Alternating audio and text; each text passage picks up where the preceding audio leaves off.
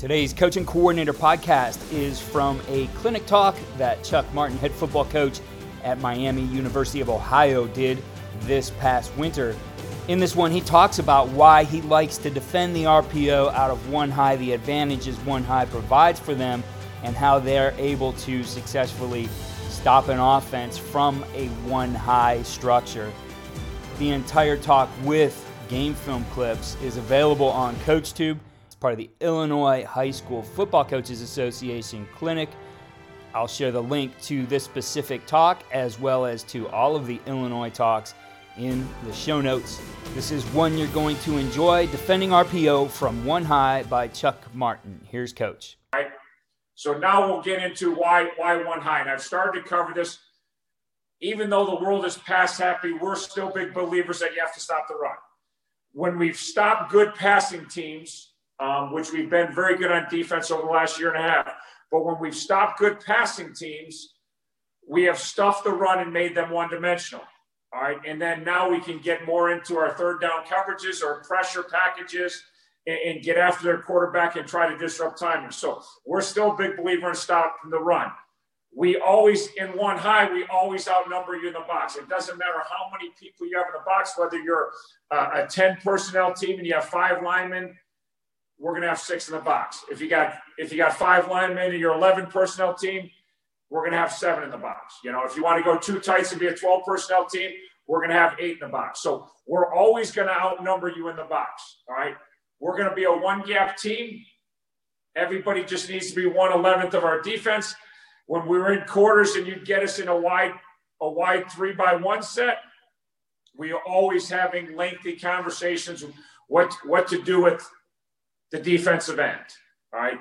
Do we do we blood the defensive end? Do we two gap the defensive end? Do we and, and we we want our defensive end to be aggressive up the field and be an edge guy. And half the time teams would some of the teams would put us in three by one all the time and put him in put him in a situation where we want to put him in the B gap. All right. So we, we want to be a one gap team up front. We want to be aggressive up front we want everybody just to have one job, not multiple jobs. Not if they throw the bubble or if they throw the slot route, or if they throw the stick route, we want you on that. But if they hand the ball off, we want you on that. All right. One job, no cl- no run pass conflict for anybody in our defense. All right. Where when we were quarters, we played some of these RPO teams and we were in run pass conflicts on every down. And we spend all week trying to practice something that we're taking probably good football players and putting them in a no win situation. All right. Second reason we went to one high is to defend the RPO. We wanted to cover down their receivers. All right. We wanted to cover down their receivers. All right. And quarters, it was hard to cover everybody down. Like I talked about already, we have a backer out of the box, apexing. Was he really covered down? Was he really in the box? No, he wasn't doing either. In our one high, whether we're playing man free, whether we're playing a cover three concept, or whether we're playing a kind of a combination man zone, which our cover three, that's a different clinic, but our cover three is kind of a man zone co- concept. It's not truly cover three. It's not really man. It, it's, it's really depicted on what the offense does. But our one high allows us to cover down. We, if you're in two by two, we got guys over your number two receivers. If you're in three by one, we got a guy covered down on the number three receiver. We got a guy covered down on the number two receiver. All right. One job again, no run pass conflicts for the guys that are covered now. All right. We talked already about what do you do with your end? If they get you in a three by one, what do you do with your field end to try to protect? You got you got your Mike backer out of the box. You got to defend that C gap. You don't want to put the Mike backer in the B gap because he's too far away. So you got to do something with your end. All right. Third reason why we're one high. Force the offense to be left-handed. All right. We know every offense, every defense has a base, has bread and butter plays that they want to run. If you play, and we play almost everybody we play is, is either heavy RPO or at least that's a major part of their first and second down packages. RPO. A lot of teams, that's their whole first and second down package. All right. And if you're trying to defend the RPOs and you can take away the RPOs, what we found is the offense really doesn't know what to do and they sputter pretty quickly and, and they have to come up with new schemes and new plays. We a year ago we saw so many so many run schemes that we didn't see on tape during games because their base offense wasn't going to be good against our base defense. And they try to run their base offense in the first quarter, and they try to run their base off, and then usually their halftime adjustment was to come up with some crazy schemes in the run game that we hadn't seen, and therefore typically they're not going to be very good at. Yes, it, sometimes it required some adjustments from us, but if you're if you're getting them to run base run plays in the second half of a game that they haven't practiced all year long, they're not going to be very good at. All right. So we saw tons of different run schemes because our box is loaded and because we're covered down. We saw more wraps and more folds and more inserts. All right. And again, it wasn't what these teams did. We played teams week eight, week nine. They, we didn't see any of this for seven weeks. And all of a sudden, we got all these new schemes. And we always are telling our kids when they come up with their gadget schemes because they don't like our base defense, we've got a true advantage. All right.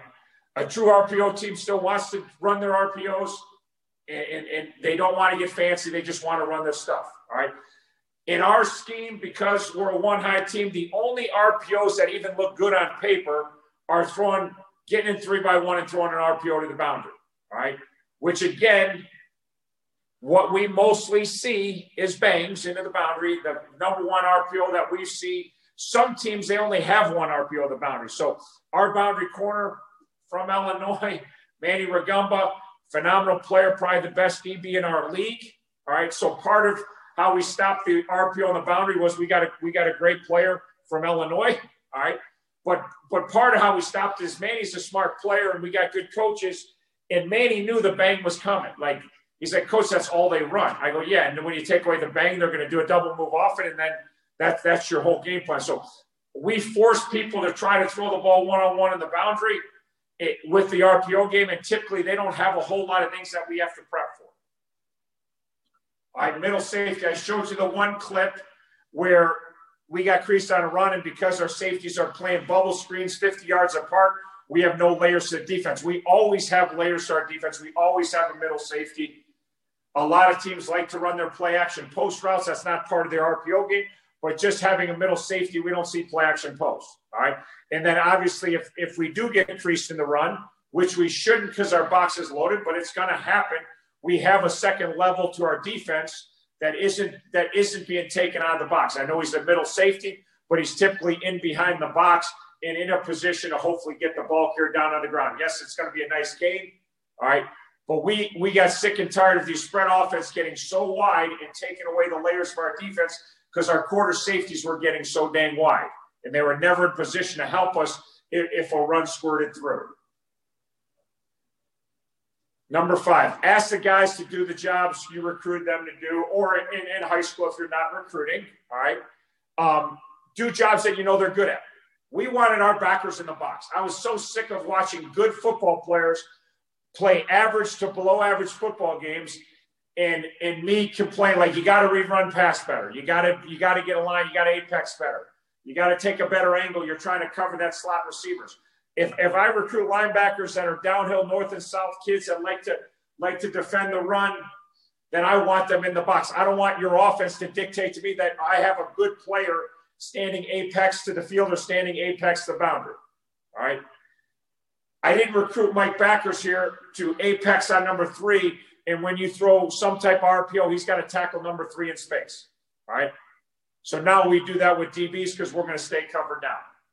So big thing for us is we know what our kids are good at. A lot of times we felt like they're not playing good football, but we're not asking them to do what they're good at. The offense is dictating us, and we don't want to be dictated to.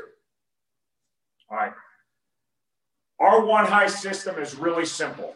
A, a lot of coaches from JFL all the way to the NFL would say you know, you can't play as much cover three as you play coach. You can't play, you can't play one high. It's too easy pickings. And yeah, I, I get it. I've coached on offense. All right. And I understand the difference between attacking quarters coverage, attacking man free, and attacking cover three. But part of why we're good is we're really simple. All right. Defending the RPO is one thing, and defending these up tempo offenses is also another thing. The other advantage of playing one high is it allows you to get a line quickly. People don't have to apex. You're in two by two. Our guys cover down. It's pretty easy to get a line. Our middle safety comes. You get in three by one. We cover down. We get a middle safety. The linebackers and D linemen, they line up to say it doesn't matter. They're in the box. right? They're in the box. So they're not scrambling around to figure out who's got it's it's two by two and our Will's got to get out of the box, or it's three by one and our Mike's got to get out of the box. When we play up tempo teams, we can get aligned very quickly. We don't spend a lot of time worrying about that. You have complex offensive formations, you have complex motions. We, you know, we play some teams in our league and they motion 60, 70, 80% of the time pre-snap. Their zoom motion, and their jet motion, facts and their tight end. There's so many moving parts before the play. And then nowadays with these offenses, there's so many moving parts after the play that if you've got a lot of rules on your defense, it's very hard to be very good. We don't have a lot of rules. It's very simple. We can get lined up and play, and we get lined up and play very quick. And we don't care if you're in two backs and three tight ends or if you're in four wideouts. We don't care. We can get lined up quick and we can play. All right.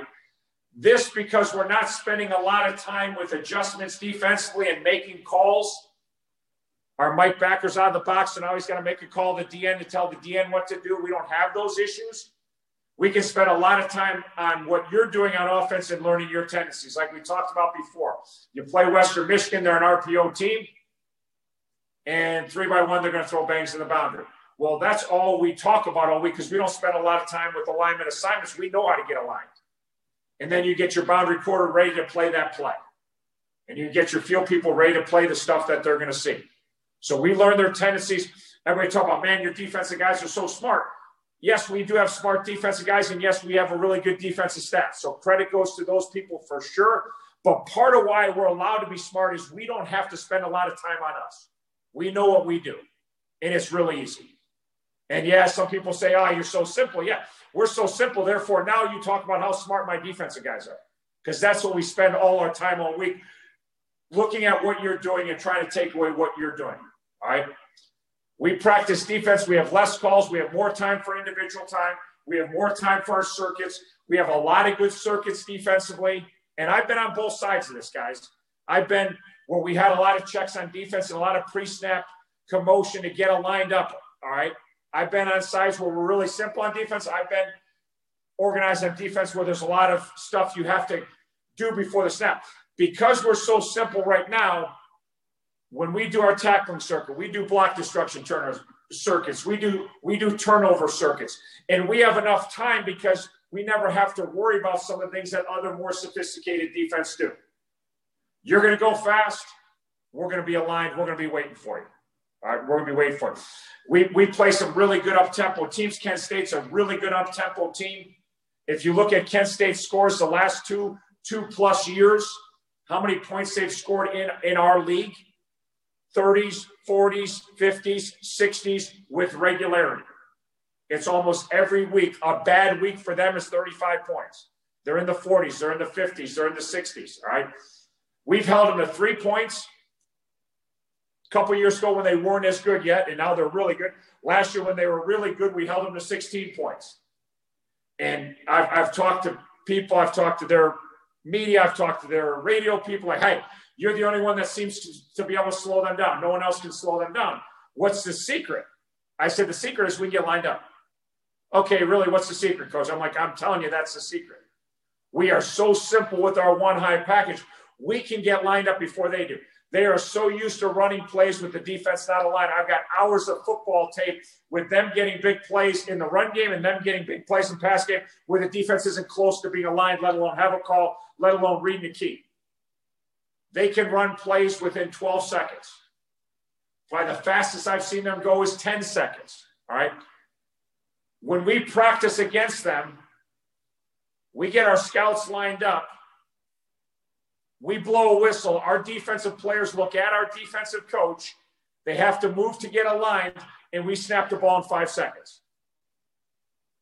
We give our defense all week when we practice these up tempo teams like a Kent State. We give them five seconds to get aligned. We could never do that if we were two high T because there's too many pre-snap where I got to get aligned. Our guys can get aligned so quickly. So we can we can one high gives us a nice advantage against the tempo teams. And then, like I said, we can cover down against all these RPOs. So, and then, like I said, we get more time in practice. All right. Some great stuff there from head coach at Miami. Chuck Martin certainly makes a case for why you should be one high in defending RPO, but more than anything, whether you're on offense, defense, special teams, he makes the case on why you should be simple for your team, that you're able to really then focus on the fundamentals and get better at the things that you do. It really stuck out to me that he said, We know what our guys do, and we're going to ask them to do those things. I think that's a huge coaching point, regardless of what side of the ball you're on. The entire talk, which I highly recommend, is available on CoachTube.